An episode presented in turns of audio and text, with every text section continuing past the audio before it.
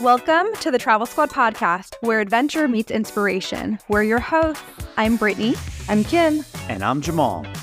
Together, we explore international destinations, hike epic national parks, and share unforgettable travel experiences with you, one passport stamp at a time. Our mission is to inspire you to travel by showing you how you can make it work no matter your budget, schedule, or experience level. We bring you along so that you can laugh, get excited, and start planning your own trip.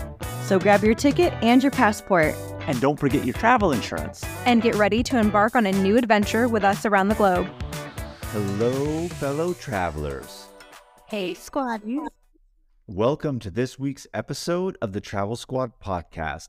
Today, we're continuing on with the theme we had last week when we were in Barcelona, but this time we're talking about our experience in Madrid, Spain.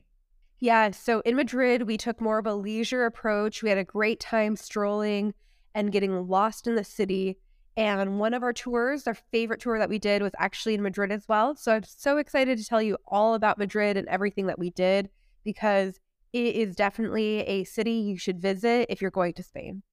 So, we just went through a Barcelona episode last week. Now you guys have gone here. In your opinion, now that you've been to both, which is your preferred city? Oh, gosh, Kim, that's such a tough question because Brittany and I asked that amongst ourselves even while we were there in Madrid. And it was really tough to say. Each one kind of has its own unique thing. I would say I really don't know. I mean, that is really tough to say. I think I liked maybe the more leisurely pace in Madrid. I think maybe that's because we kind of took it that way, because I'm sure you could have that in Barcelona.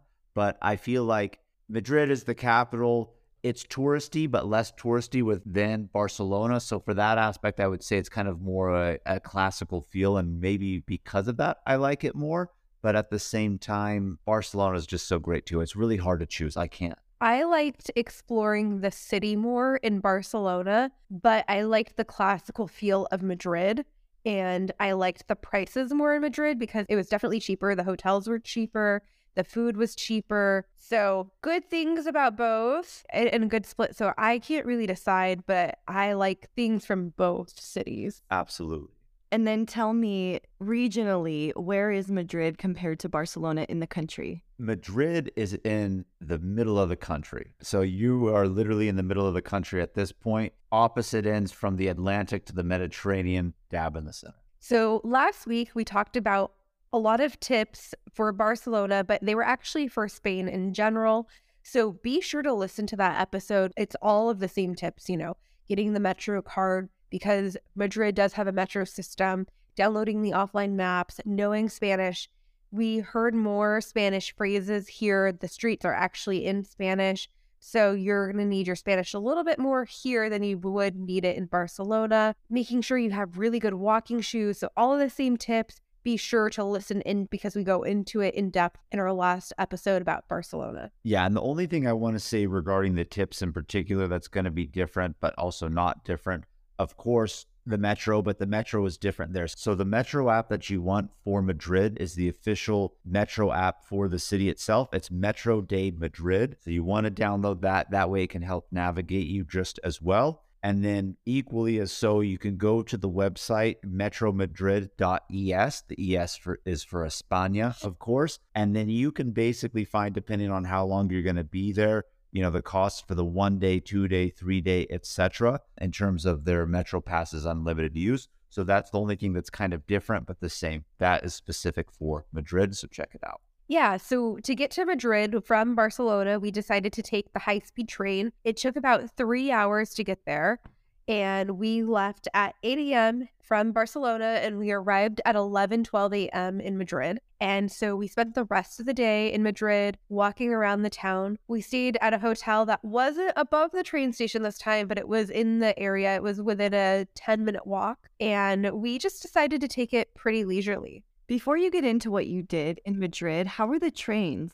Trains are beautiful. You know, I feel like train travel is better than airplane travel. You get more space underneath the front seat. They have a footrest for you. You have a plug to plug in your cell phone. You have the tray table coming down. There's spots to store your luggage that are convenient. And then you have the storage above you as well. And then they have bathrooms. They even had a bar on the train. We didn't go check it out, but there is a bar on the train. And the train there was just a single layer train. Our train on the way back was a double decker train. Ooh, that's cool. I love train travel when we're in other countries, especially high speed uh, rail. You know, that's one of the things where, I mean, we've talked about it before. The US needs to get on it, but that's a topic for another time. So the train experience was really, really nice. And one thing while just kind of thinking about it before we get into it, you asked geographically where it was. I mentioned where Madrid was. One thing that I didn't say but of course, being in the middle of the country and not along the Mediterranean coast, it's actually a lot hotter and warm. Like we were there, you know, at the end of a middle to end April. And I'm sure if we were there two weeks past, it's going to be a lot more excessively hot. There was already like a 10 degree difference from Barcelona to Madrid, but we were on that tail end of the cooler weather before it gets excessively hot. Like when I looked at the 10 day forecast after we left, it was already getting up into the 90s here in May. So it's getting there. And while we were on this trip, I was posting stories, and one of our squaddies asked us a really good question, and it was, How much does it cost to travel between Barcelona and Madrid? We got our round trip tickets from Barcelona to Madrid for $45 a person. And that was pretty cheap. It's probably the cheapest you can go. We saw them up to like $180 a person round trip. Depends on the type of train you're taking, when you're taking the train, if it's a peak time all sorts of things. So you have a lot of options. You're going to want to book your train tickets in advance because when they run out of trains, you're going to be shit out of luck and have to like get another transportation there. So book that in advance. And my last tip, even though we didn't really dive into tips, is if you are buying a rail pass, we went through Rail Europe because it's a widely known website and it's good and it's also bad. We got our tickets, we got it for when we wanted, but if you want to make any changes, it's a third party website in a sense. So you have to go through them to make the changes. And if you're trying to do it in a pinch, you're not likely going to get the issue resolved. And then you're going to have to pay more for a different train. Did that happen to you? Well, not for Madrid and Barcelona, but we did want to take a different train back from Toledo. And we couldn't because we booked through Rail Europe and not directly through the train itself. So definitely do the research to look at what train you're actually taking and book directly with them if you want the option to change the train. So I think those are great tips. But now we're going to dive right into Madrid. We checked into our hotel. We are like, let's hit the ground running. We went out for churros and chocolate at a cafe. Hmm. And this is one of the really popular things, too. I wouldn't say this falls into their tapas or anything like that, but they are very famous for their churros and chocolate places for dessert and just kind of like a leisurely snack. So they gave us a full basket of churros and then they each brought out a mug for Brittany and I filled with melted chocolate for us to just dump and dunk in there. And that was actually kind of like a nice little snack. And the reason why we did that, we kind of went sweet before savory, is because, you know, we were working our way kind of to the city center areas and strolling down their big promenade. But before we did that, of course, we were hungry. And our old roommate and friends, you know, Brett and Rachel, they were in Madrid before us. You know, if you remember from last week's episode, we met up with them in Barcelona. Well, they told us of this really good kind of like little mom and pop shop and an alley where you can get little tapas, so to speak, of, you know, cheeses and meats, some shrimp, some like olives, things like that, very inexpensive. So that was along the way to where we needed to go to be in the main city center for the stretch of promenade to walk that's very famous. But rookie mistake, I don't know how we did it. We didn't Google to see when they open and we got there like an hour before they opened. So we're like, well, oh shoot, what's around? So we got our sweet before savory, but then popped over to that place and picked up some uh, snacks to give us sustenance for our stroll. Yeah, it was a really cute tapas place, literally in an alleyway, mom and pop shop. Once it opened, people were flocking to it. Like you could tell that it is just a well known mom and pop shop. People come in, you could tell that the owners know the locals that are going there as well. You just walk up, order what you want, and then they have these little standing tables on the outside. Yeah, they were more like barrels yeah. really than tables that they had. So really unique aspect. And what was the name of that little cafe? That little cafe was called La Consentida de Dore. You know, I don't know if it's a little bit of mix of Spanish and Catalan in there. I think so forgive me for the pronunciation, but La Considia de Torre. Yeah, so we just picked up a few tapas there and we continued on. We decided to take the metro and we took it to the Puerta del Sol, which is a big public square in Madrid. It's probably one of the best known and busiest places within the city. Think of it as like the city center and like the network of the Spanish roads, like radiating out from it. It also has like a famous clock inside of the square and it represents the 12 grapes that you're supposed to eat at the beginning of the year for good luck. So you're supposed to eat 12 green grapes at the new year, and that'll give you luck for the entire year. I don't even remember seeing the clock. You got to pay attention, Jamal. Uh, you know what? I was paying attention to the architecture actually, and you know, you kind of asked the question, Kim, which one did I like more, Barcelona or Madrid at the start of this? And you know what's funny is like I feel like the architecture in Barcelona, in terms of like when you're walking down alleyways it kind of has those little Italy vibes, so to speak, you know, just kind of the way the stone looks and the coloration on it and everything. And not to say that there weren't really like fancy, nice looking buildings in Barcelona, but Madrid is the capital. It has a little bit more sense of like regalness to it. So a lot of it, I can't even call it colonial style because again, you know, it's their own country. It's not like colonized, so to speak, but that type of colonial style looking buildings that you would expect here in the Americas they kind of had that in this area. And so that promenade, like I just, the architecture was a little bit more like regal and clean and like aristocratic. Um, and so I really appreciated that about like this area and the promenade that we walked down towards. So that's what I was looking at. And I missed the clock tower then at that point. And they had that like little Pepe sign that was up at the top. I've already forgot what it was, but that just intrigued me. It looked like it was like right out of a Disney movie, but in a good way, like this big giant sign. And in this plaza as well, there is a bear with the strawberry tree. It's a statue and it represents the coat of arms in Madrid. We actually didn't know that when we first saw it and we actually saw it on like lots of different ornaments and other representations. We're like, where is the bear? What is the big bear thing? Then we looked it up and then realized that there was a statue. So we had to go visit it in this square as well. So we did that. I got some pictures of it. Pretty cute, actually the first thing that it reminded me of when I saw that was Denver and the downtown bear that they have. Oh, yes. Except this is a lot smaller, but yes, it does remind me of that because, like, the Denver bear looks like it's peeking into the yeah convention the convention center, and this one's like reaching up to the strawberry tree. So good in memory, Kim. See, it's actually a lot smaller of a world than we think. yes, it is. And then from here, from like Puerta del Sol, again, the big famous square, then you're walking this big giant promenade. I wouldn't say it's like La Rambla in Barcelona, but it's like a big street. Again, it has that kind of colonial style, like architecture and regal buildings along the way. But this leads you to Plaza Mayor, which again is another famous big plaza that they have here in Madrid. But what I really liked about like Plaza Mayor is within it itself, like on the bottom level, of course, because it's a multi story building, big giant square, but lots of restaurants and shops there. So you see lots of people just casually going about their day. Of course, tourists, of course, too. But I will say the restaurants there clearly are going to be a lot more overpriced. But if you find the right shops, and what's really big out there is calamari sandwiches, they love them. The calamari sandwiches were ironically very inexpensive. And we went to one spot in there to pick that up and try it. Not this day at this point in time, but you know, the, the sit down restaurants are expensive, but if you get the stuff that's to go and those little shops, not very pricey in the area of Plaza Mayor. Yeah, and Plaza Mayor is like the main plaza in Madrid. They're shopping around it. The space has been used for bullfights, Christmas markets, other attractions as well. People were dressed up, you know, like when you're in Vegas and people dress up like on the boulevard for tips and stuff. People were dressed up like that in Plaza Mayor wanting tips. So that was interesting. And Jamal got approached by the same guy trying to sell a bracelet as Brett. Oh, yeah. Well, we didn't even talk about that. So, of course, you know, when you go to any place, there's always kind of like tourist scams. So I guess this is kind of a good tip to bring up in story as well.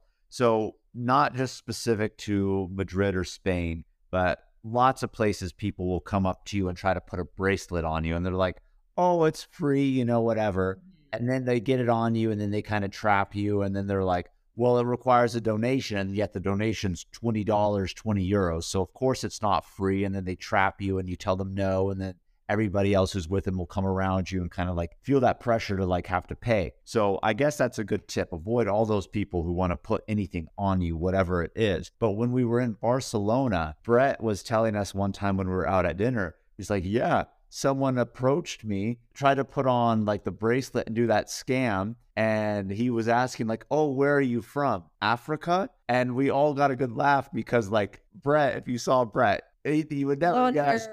yeah, yeah, yeah. You're not going to assume like Africa. So I don't know what the shtick is that that person had to like have the conversation just be so crazy to be like, what? And then have them talk a little bit more if that's part of it. But anyway, when we were in Plaza Mayor, someone came up to me trying to put on the bracelet. I'm like, no. And he's like, hey, no, no, where are you from? Where are you from? I want to know. He's like, are you from Africa? And we got to flip that. I'm like, either they all have that same line or I legitimately got approached by the same person that approached Brett to try to put it on him. So we got a good kind of kick out of that. But yeah, good to bring that up for the tips. Avoid tour scams anywhere that you are, but that's a big one. Don't fall for the bracelet bullshit. Hey, it's Kaley Cuoco for Priceline. Ready to go to your happy place for a happy price? Well, why didn't you say so? Just download the Priceline app right now and save up to 60% on hotels. So, whether it's Cousin Kevin's Kazoo concert in Kansas City, go Kevin, or Becky's Bachelorette Bash in Bermuda, you never have to miss a trip ever again. So, download the Priceline app today. Your savings are waiting. Go to your happy place for a happy price. Go to your happy price, Priceline. Hey, Squaddies, we want to share one of our favorite travel products with you. Liquid IV is a category winning hydration brand fueling your well being while traveling. One stick fits into 16 ounces of water to give you three times the electrolytes of traditional sports drinks and hydrates you two times faster than water alone. Their half ounce hydration multiplier powder packet is the one product you need in every suitcase, carry on, and day pack. We use it while flying on planes because flights can be so dehydrating. We use it when we feel jet lagged, when we're out on a hike, and after a long night out that has us feeling worn out. In just one stick, you get five essential vitamins B3, B5, B6, B12, and vitamin C. Liquid IV also now comes in 12 delicious and refreshing flavors to keep your hydration routine exciting. Our favorites are the lemon lime and tangerine with immune support. It's made with premium ingredients, all non GMO and gluten, dairy, and soy free. Get 20% off when you go to liquidiv.com and use Travel Squad Podcast at checkout. That's 20% off anything you order when you shop Better Hydration today using promo code Travel Squad Podcast at liquidiv.com. Hey, squaddies, let's take a quick detour to talk about our travel itineraries that we've created just for you. We just launched several new international trip itineraries, including Tulum and Japan. This is on top of the itineraries we already have for U.S. trips like the Hawaiian island of Kauai, the U.S. Virgin Islands, as well as national park trip itineraries, including Utah's Mighty Five National Parks and a week at Grand Teton and Yellowstone. These fully built out 20 to 30 page PDF guides are available for instant download on our site right now. Every detail of the trip is laid out for you, so all you have to do is download, book, show up, and have fun. The itineraries tell you where to fly into, the exact route to take, where to stay, park entrance prices, where to eat, driving distance between attractions, the things to see and do, even the hikes we recommend, their mileage, and the time to allot for each one. And believe it or not, so much more. Be sure to head over to travelsquadpodcast.com to download your very own comprehensive travel itinerary today. Yeah, so we explored Plaza Mayor, and then from there, one of the alleyways leads to another area which has the San Miguel Market. This is like an equivalent to Liberty Station in San Diego, if you've ever been to that market, or Boston's Quincy Market. Lots of different little food halls. So, not necessarily a market where you're going to buy things to bring things home, but it's going to be a little food hall that you explore to get little bites and things to eat. They had lots of different things. They had meats and cheeses and desserts and olives. And we had this mozzarella toast that was so delicious. Lots of just really small bites to eat that you can eat on the spot. Drinks as well. We explored the market a little bit.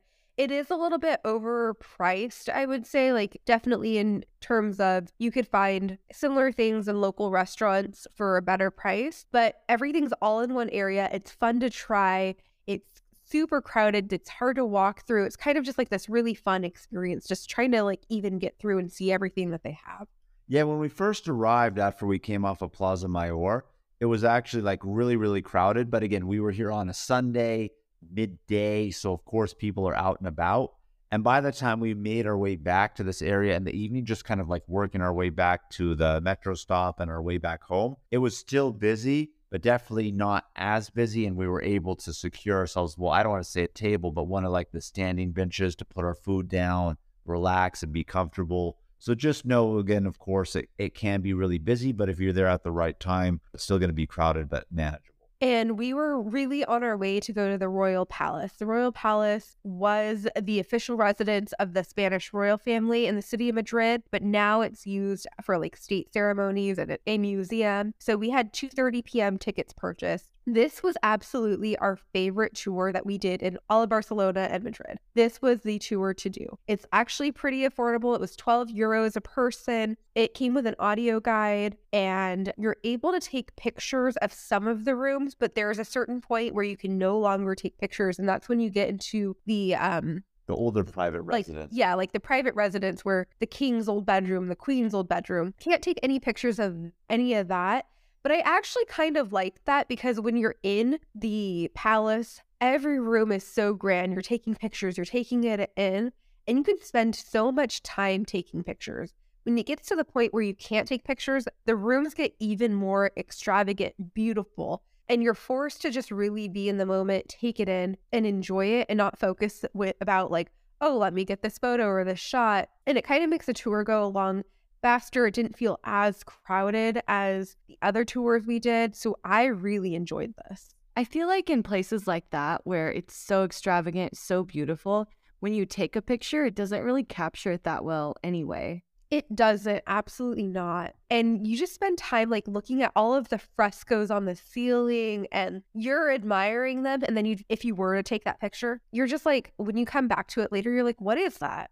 It Mhm. doesn't capture the moment that you were enjoying looking at it. Oh yeah, I, I wholeheartedly agree with that, and it was just really you know mesmerizing. You know, Brittany and I were fortunate enough when we were in London when the Queen was still alive. That's the only time that they would open up the Buckingham Palace to tours is when she was on her holiday in Scotland, and we happened to be there at that time, and we did it, and it was regal and grand, and I enjoyed that too. But for whatever reason, I would say that the Spanish Royal Palace I enjoyed a lot more because you really did get to see some of the private residents or old ones, right? Like, whereas in Buckingham Palace, they just showed you kind of like the formal places that they have where they would receive people, banquet hall, etc., which is still really cool, really done up. Now, granted, the royal family of Spain doesn't live there anymore, but it's still the official royal palace and when they have ceremonies. So we still got to go into the throne room, so to speak,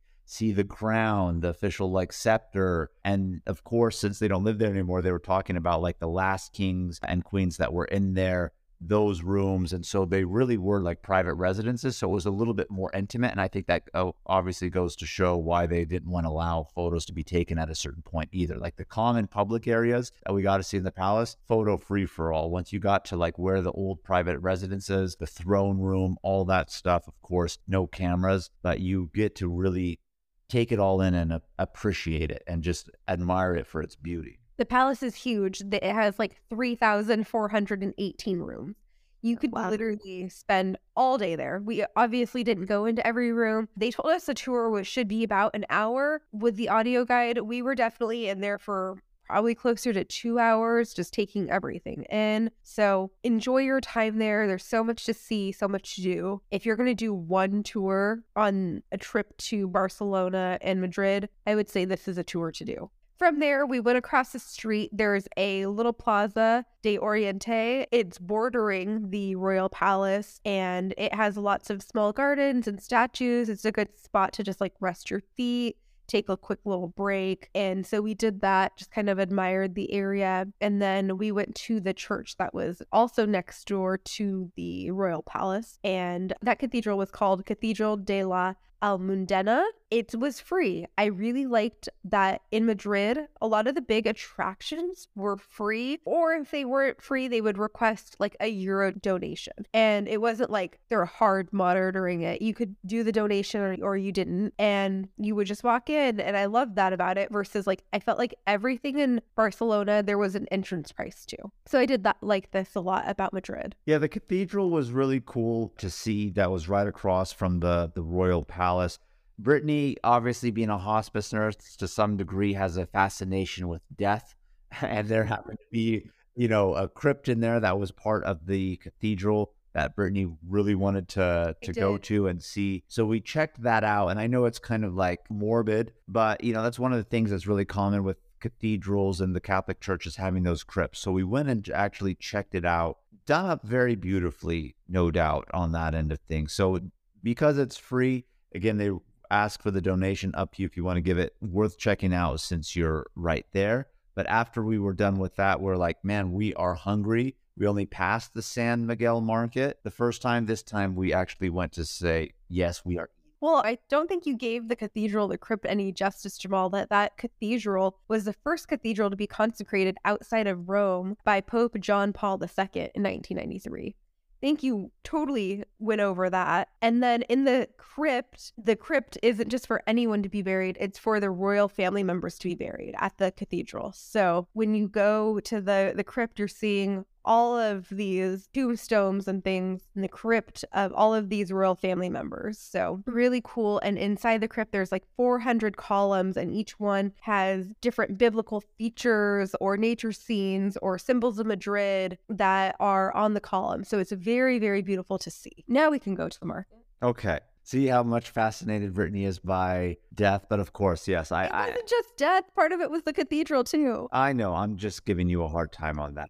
Quick question though. By this point in the trip, you've seen cathedrals. Are you getting tired of them by this point? we actually weren't sure we were going to do this cathedral and that was the reason was we're like we're going to have already seen so many but each one is just so beautiful you can't help but be kind of curious to look if it wasn't free we probably wouldn't have done like gone on the inside. Because it was free it was just nice to like do a quick walking of the grounds. I also feel like when you pay for something you're going to take more time exploring it because you're going to get your money's worth versus hey let's just quickly check this out and then do whatever else we plan to do. So i feel like although we did it it wasn't like we spent a ton of time here. We didn't pay a lot of money. We got to enjoy it for what it was and then just leave the area. So i did like that And then, like I said, we made our way back to the San Miguel market.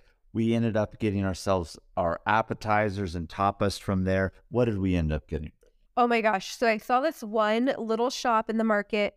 It had this cheese plate. You could get six cheeses. They were topped with like compotes or like jams on top and then fruit. And it was six for 11 euros that were on toast. It was so good. We got that. We got like a scoop of olives and we got a mozzarella toast. And then we also got these little sandwiches. One was an octopus one and the other one was, was it oxtail? It was the oxtail. Yeah, so we got a ton of little like bites to eat and we got some sangria. The sangria was on tap here as well. Ooh. You would say that, ooh, and we're excited about it. Kim, Brittany was not so much of a fan of the sangria on tap. I didn't seem to mind it. Of course, it's on tap. And when you think like beer on tap, beer on tap is better than in a bottle, I would say fresh sangria is better than sangria on tap, but I didn't have a problem with it being on tap. So it doesn't have as strong as a flavor profile, but uh, still enjoyable to me. But Brittany apparently is a sangria snob and wasn't sangria on tap. Sometimes I can see that on tap because you're right, it's not freshly made and who knows how much alcohol they put in it. But it's also a good sign because it means they sell so much of it that they need a vat on tap for everyone coming through. Yeah, they I'm sure they are selling a ton of it. So we went to the market and then this is the night where we were like, okay, we're so full. We're just gonna go back to our hotel. We took a nap and then we forced ourselves to get up at like 9 p.m. We went to Oh, now that's doing something out of the ordinary for you.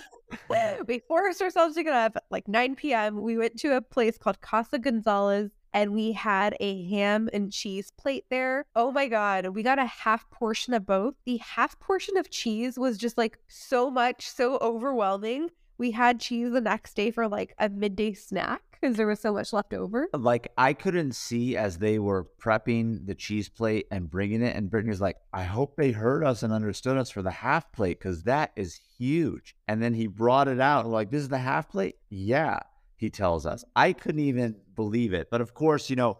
We ended up getting the ham and cheese plate. The ham, if you're not too familiar, Spain is very famous for their Iberico ham. It's very common. You'll see it in all the markets. We knew it's one of the things that we wanted to try.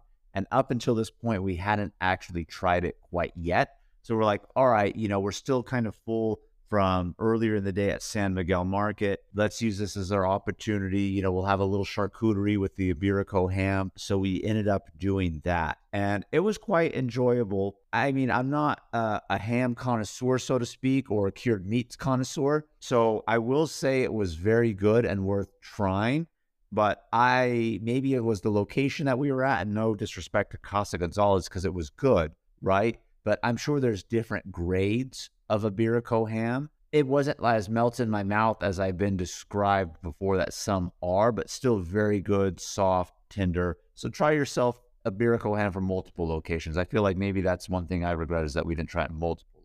Well, we did. We had like little bites and stuff. We did, but we didn't get it from like the official place where we see them like carve it, uh, you know. Yeah. Okay, and then tell me after you had this little bite of ham and cheese that you went out Hakkasan style, dancing, salsa. We did all that, Kim. I mean, nightlife in Madrid is not to be missed, right? You know, so we just figured, you know, let's find the equivalent of Hakkasan out here. Let's do this. No, unfortunately, we we did not do that. It was a struggle just from the earlier parts of our vacation, including Barcelona, rallying that night that when we landed, you know, like we were just tired. So it was a struggle to even get up to go get that ham and cheese plate. So after that, we ended up going back, but we had an early morning train because from Madrid, we were taking a day trip to, I say Toledo, right? That's how we would say it, uh, you know, in English, but it's really Toledo. Kim, you made a good point too when you were asking, like, did we go out? Every time we dined out in Spain, it takes quite a while. So, you know, if we are going out at nine, you're going to spend two to three hours out going to get the food, and no one's in a rush to really serve you. It's not like the US where you're, they're timing tables and like forcing people out. It's like very leisure. You kind of have to ask for your check kind of thing. So every dining experience out is like a two to three mm, hour Yeah. and your food doesn't come out at the same time, especially if you're doing like tapas. Like we had one come out like at a time. It's not all kind of like coordinated. If you want to wait for your next dish, your other dish is going to get cold. And ironically enough, you know, here in the States, that would bother me, but there's just something in the atmosphere, maybe knowing that's like part of the culture, but it was just really laid back and enjoyable. So I guess that's something good to know going into it if you're going to be going to Spain, is just to kind of accept that that's the reality of the situation. Now, I know you two aren't big nightlife people, but if any of the squaddies listening are, is is Madrid a good place for nightlife or is Barcelona both? Is one better than the other? I actually saw online saying that both of them are actually really great places. Barcelona gets more like international tourists. And again, not that Madrid is not touristy, because again, it's one of the two biggest cities within the country. So maybe people would say Barcelona because you have that good mix of, you know, that international crowd and everything like that. So it lends to that type of style. But if you Google nightlife Madrid, people will say the Madrid nightlife is a lot better. So I guess it really depends on what you want, but there's no shortage of nightlife in Spain, whether you're taking it like leisurely out, couple drinks, going out getting food, or if you're talking party aspect, you're going to find it in both cities. Good to know for when I visit. Exactly. Getting all the tips from us. So that Monday, we had a full day in Toledo. We took the train to Toledo. It's about a 30 minute train ride. So our train was at 9:15. We got there about 9:45. Toledo is an ancient fortress city set on a hill above the valley and it's also in central Spain. It was actually once the capital of Spain and it's known for its like medieval Arab, Jewish, and Christian monuments and it's a beautiful walled old city. A great place for a day trip. The whole city is a UNESCO World Heritage Site. So again, we saw a ton of UNESCO World Heritage sites on this trip, and we decided to take the train in and walk up the city. Didn't realize how much of an easy day it was going to be walking up the walls of the fortress city. Yeah, because if you're mm-hmm. coming in by the train, you're not too far from the Fortress City area, right? Because, I mean, if you're on the flat ground area, of course, Toledo has spread out. But what you want to see is not that area of Toledo. You want to go to the walled city areas, the corridors. You have to catch a stone bridge that goes over the river to the city. That bridge is actually called the Puente de Alcantara. And again, forgive the pronunciation on the uh, the Spanish there for you, but you'll be crossing that bridge. It's a medieval bridge, and then from there you're climbing up these stairs up into the city fortress. You mentioned Brittany, Jewish, Christian as well. A lot of Arab, Middle Eastern influence in Spain in general. So this city is a UNESCO World Heritage Site because of that type of influence too. And I think they said what up until the 16 or 1700s, it was the capital of Spain until they officially moved it not too far over to Madrid, Madrid. at that point in time because it was really small and confined then.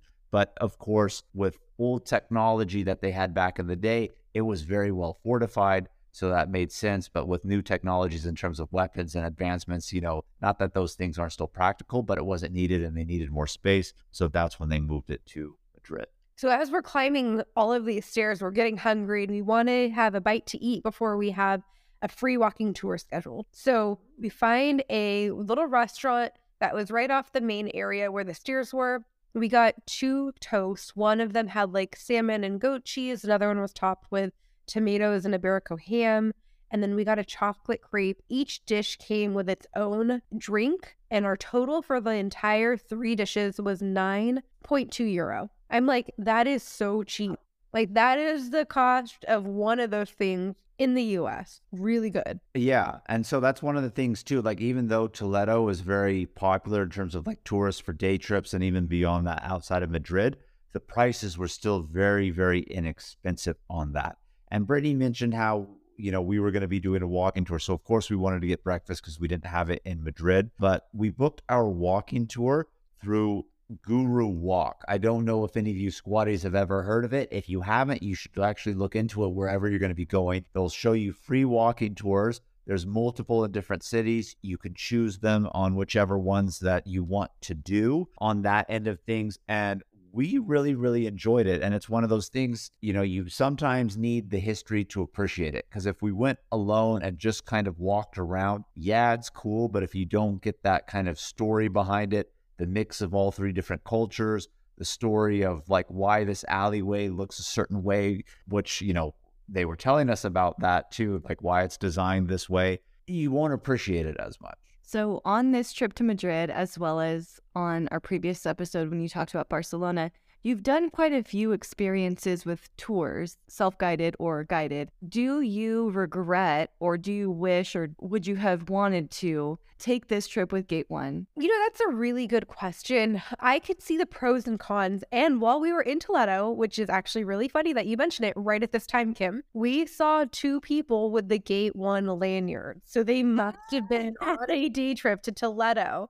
And I pointed them out to Jamal. I said, Did you see their lanyards? And he turned around. He was like, Oh my gosh, gate one. You know, with gate one, some of the time that you have like at leisure is kind of rushed. So for that aspect, I don't know that I would have wanted to do this with Gate One because I liked being able to pick out like the tapas restaurants and kind of just like do a tapas crawl and leisurely things in the city. But Gate One does have some independent tours to Spain. And I think for the price point, probably getting the flights and the hotel included and like the independent tour, probably a really good value with Gate One. It was a place that we felt like we could get around, and obviously we did by ourselves. And that's why we didn't but I do see the pros and cons from possibly doing the guided tour with Gate One. I do feel like lately it is nice to enjoy trips where you're leisurely just strolling into places, exploring, eating, drinking. You don't really have a rigid itinerary and you're able to kind of just soak up the place. I'm kind of gravitating towards trips like that. This, and I think you two are as well. I know when you went to Virgin Islands, you were pretty chill.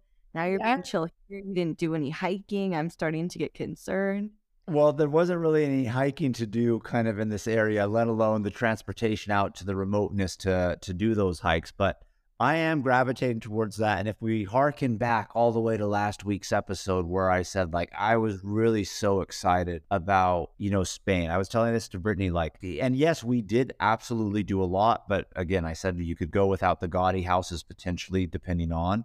But realistically, like, yeah, we went to certain places, but all those places was taking your time strolling, looking at shops, passing food places, deciding, does this look like a place where I kind of like want to eat and just kind of like immersing yourself in it.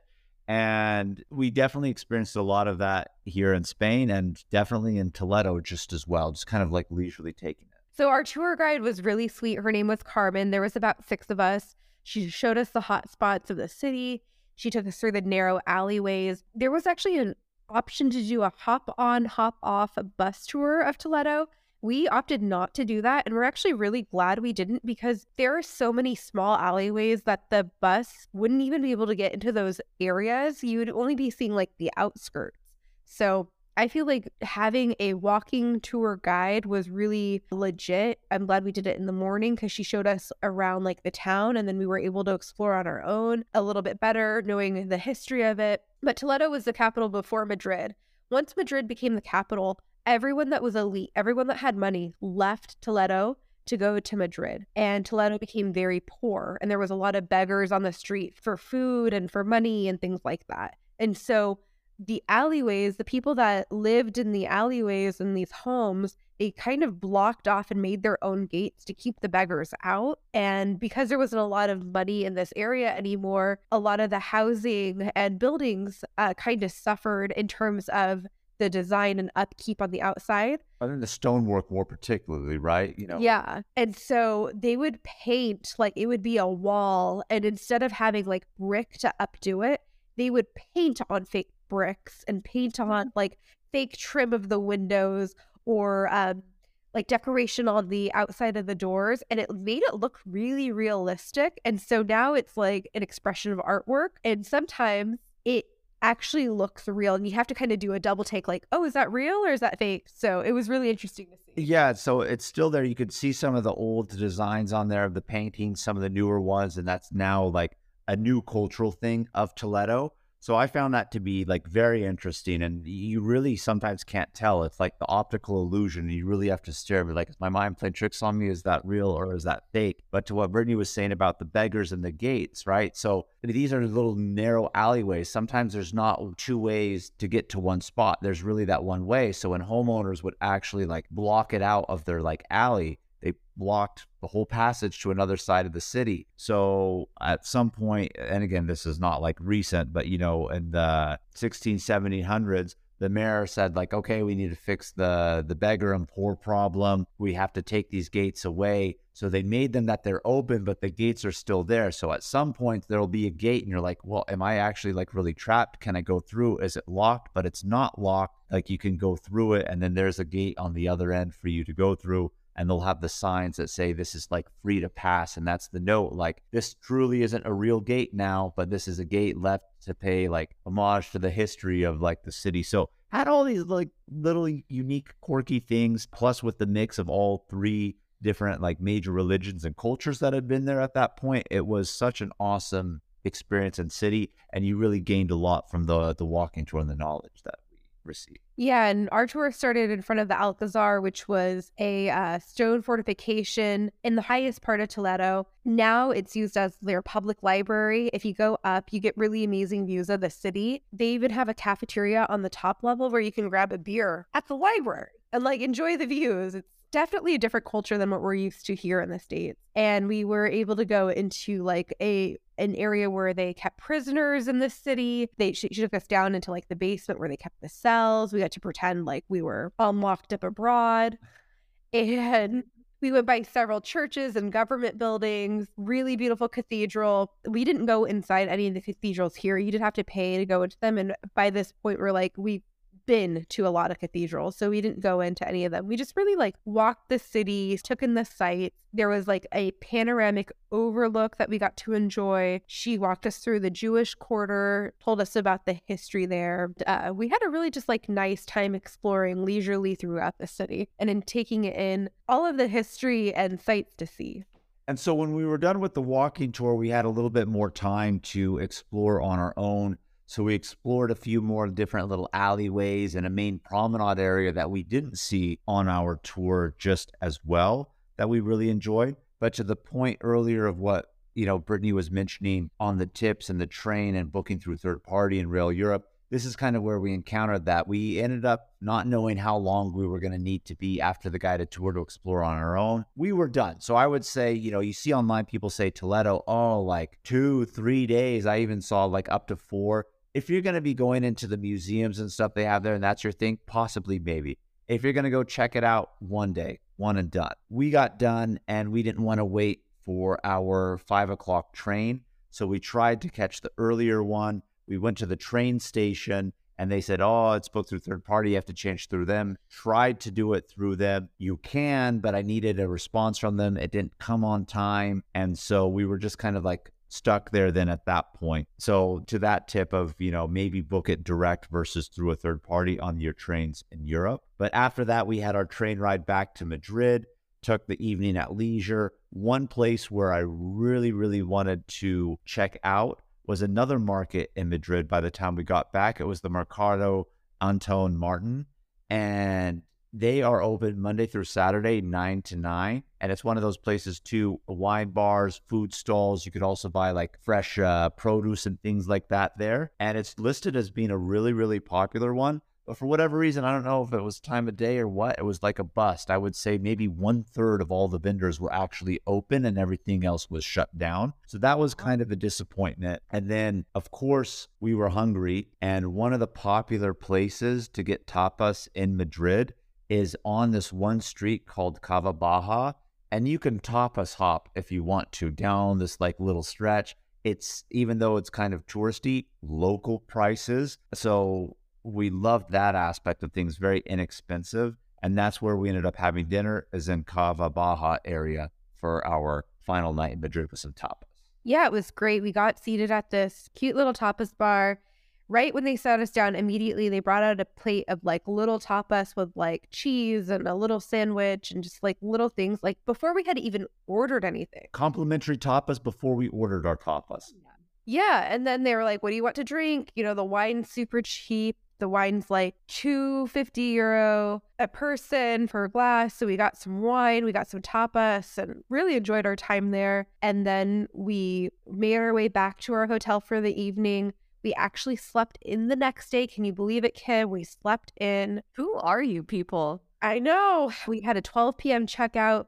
So we just spent the morning roaming Retiro Park. Retiro Park in Madrid is like Madrid's Central Park. They had a beautiful rose garden. There was a crystal palace within the park. There was fountains. There's actually a lake where you could rent a rowboat and you could have like a romantic row, row, row your boat little date on the the lake saw families out there, saw couples out there, lots of statues, green spaces, and museums. It also borders like the Prado Museum, which is like Spain's national art museum, and just like a lot to see. So we just like kept that morning like really chill, just roamed around, got done with that, and had just like a quick bite to eat at a local cafe. And then we packed up all of our stuff and made our way back to Barcelona to head on back to the US the next day. Yeah, in this area where we had Retiro Park as well as the Prado area, it was by the train station and by our hotel. So we just woke up in the morning, went the back end through the park, walked our way through and around in a loop before we had our train. And this is listed as one of the more popular things to do too is go to the park, go to the museums. We did some research ourselves to see if there were any museums that intrigued us, again, before our trip, none of them necessarily intrigued us so much, at least to our personal interests. They're like, yes, we want to go. But, you know, look at what museums they have in the Prado area. They have several. Maybe something or multiple of them will pique your interest. Buy those tickets in advance. So I, I would definitely say that area is not to be missed in Madrid But I do want to just give a shout out to the area that we had the tapas the night before. Again, Cava Baja, there's going to be no shortage of tapas bars in that area. You could go to one, you could do a crawl, whatever. But the one that we went to that we really loved was Taberna El Schotis. It's spelled S C H O T I S. But that place was fire. Really good, really inexpensive food, and loved it, loved it, loved it. And really enjoyed Madrid and our day trip to Toledo as a whole. Yeah, I really did love Spain and Madrid and everything as a whole. I think the one thing that surprised me about Spain in general is we didn't see a lot of vegetables on the menu. A lot of the foods were fried and lots of tapas. But in terms of vegetables, like, you know, in the US, there's like tons of salad places and things like that. It's just not the same over there. So that was surprising to me. I wasn't expecting that. But food overall was definitely enjoyable. And did you come back 10 pounds heavier? Oh my gosh, I was so worried about that, Kim. I've been like trying to keep my weight steady. And I was like, oh my gosh, I hope I don't come back any heavier. Literally lost a pound probably from doing all of that walking around the city. Yeah. I think when we actually looked at Brittany's step counter that she has on her phone, I think what we averaged 22,000 a day, if not more. We averaged almost 10 miles a day, with our longest day being a little over 12 miles. And that's even utilizing the metro. Metro. And the metro systems are good. So you're still going to be doing a lot of walking. So just know that. Now, if you want to get more crazy and in depth, and actually look into bus routes and you're good at figuring out bus routes, which I'm not, you know, like we, we kind of let that go. So you could probably shorten those distances up a little bit. But uh, yeah, if you're just going to be rocking Metro, you're still going to be doing a lot of walking because that's one of the things to do. I mean, you're just going to be strolling. I just have one question for you now that you've been to Spain. And in the beginning of our Barcelona episode last week, you said there are a ton of places to visit. You only went to a couple. What are some other cities that you would want to visit on your next trip to Spain? I've heard really good things about San Sebastian. That's one on my list that's a little bit lesser known. Yeah, San Sebastian is up in the north, kind of almost by like Bilbao area. And so I, I've heard that's actually kind of like a really, really hidden gem because a lot of people, when they do coastal areas, are doing like Mediterranean coast, so to speak. And that's kind of like North Atlantic coast, then at that point for Spain geographically. But I want to go to Valencia, number one, Seville, it's Yeah. going to be another place. If you want to be crazy and go to Ibiza or Mallorca, which are kind of like the little islands, but not necessarily too hard on those ones, you know, Granada, Malaga, Cadiz, these are all like classic southern areas. One thing, I guess it's kind of Spain, but it's also not Spain, is Gibraltar, which is kind of like the area in southern Spain. That's pretty much the little tip that uh, comes out in that narrow little passage from the Atlantic to the Mediterranean Sea. But technically, the UK owns that little strip right there. So that's actually real hot contention between Spain and the United Kingdom is that the UK has that one little strip of land, but you'll get there from mm-hmm. Spain and you can take a, a little sailing from there and go cross the continent to Africa and go to Morocco. So I think that would be something cool and unique to do that I want to do. I think the streets only like nine with nine It's nine or 12 miles, nine to 12 miles. yeah, like nine to 12 miles across. So it's like literally Africa and Europe at that point are Oh. only nine to 12 miles across, and you can take like a boat across that. And I think that would be really cool. While we were in Morocco in January, they actually talked about that. And I think it was very ironic that our next trip right after was to Spain, which is like what would connect the two. And to what you were saying, my final kind of thought, Kim, you mentioned this kind of in the first episode where you said you were kind of taken aback by Brittany's answer on where we would potentially rate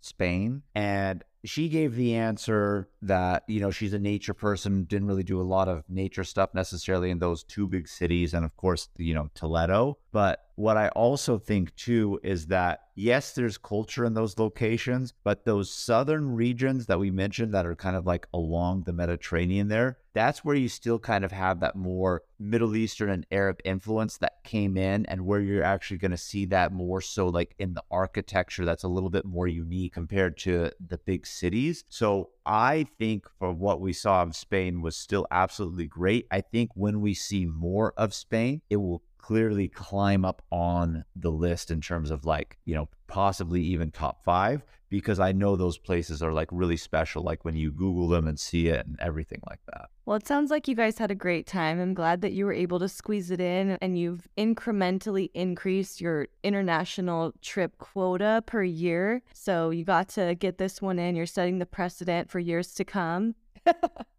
Absolutely. I, I was talking about it what are we going to do next year for our fourth international trip? And Jamal was like, this was like an off year, Brittany. I'm like, no, it's not. It's kind of just like setting the bar. It was an off year because our May trip had to be postponed to June. And it's not really postponed. It's because squad trip to Banff, you know, we need that snow to melt in Canada before we could do any legitimate hiking. And so it was like from January to June, I was like, oh man, that's a long stretch to go without something a little bit larger. Good plane prices that we found from San Diego on British Airways out there. So yeah, off year, Brittany, you know. Well, squaddies, thank you so much for tuning in to our Madrid, Spain episode this week. Make sure to keep the adventures going with us by following us on Instagram, YouTube, TikTok at Travel Squad Podcast, and send us in your questions of the week. If you found the information in this episode to be useful, or if you thought we were just plain funny, please be sure to share it with a friend that would enjoy it too. And as always, you know it, guys. Please subscribe, rate and review our podcast, and tune in every Travel Tuesday for new episodes. Stay tuned for next week's episode. We have some more amazing adventures and tips in store for you. Bye, squaddies. Bye. Bye.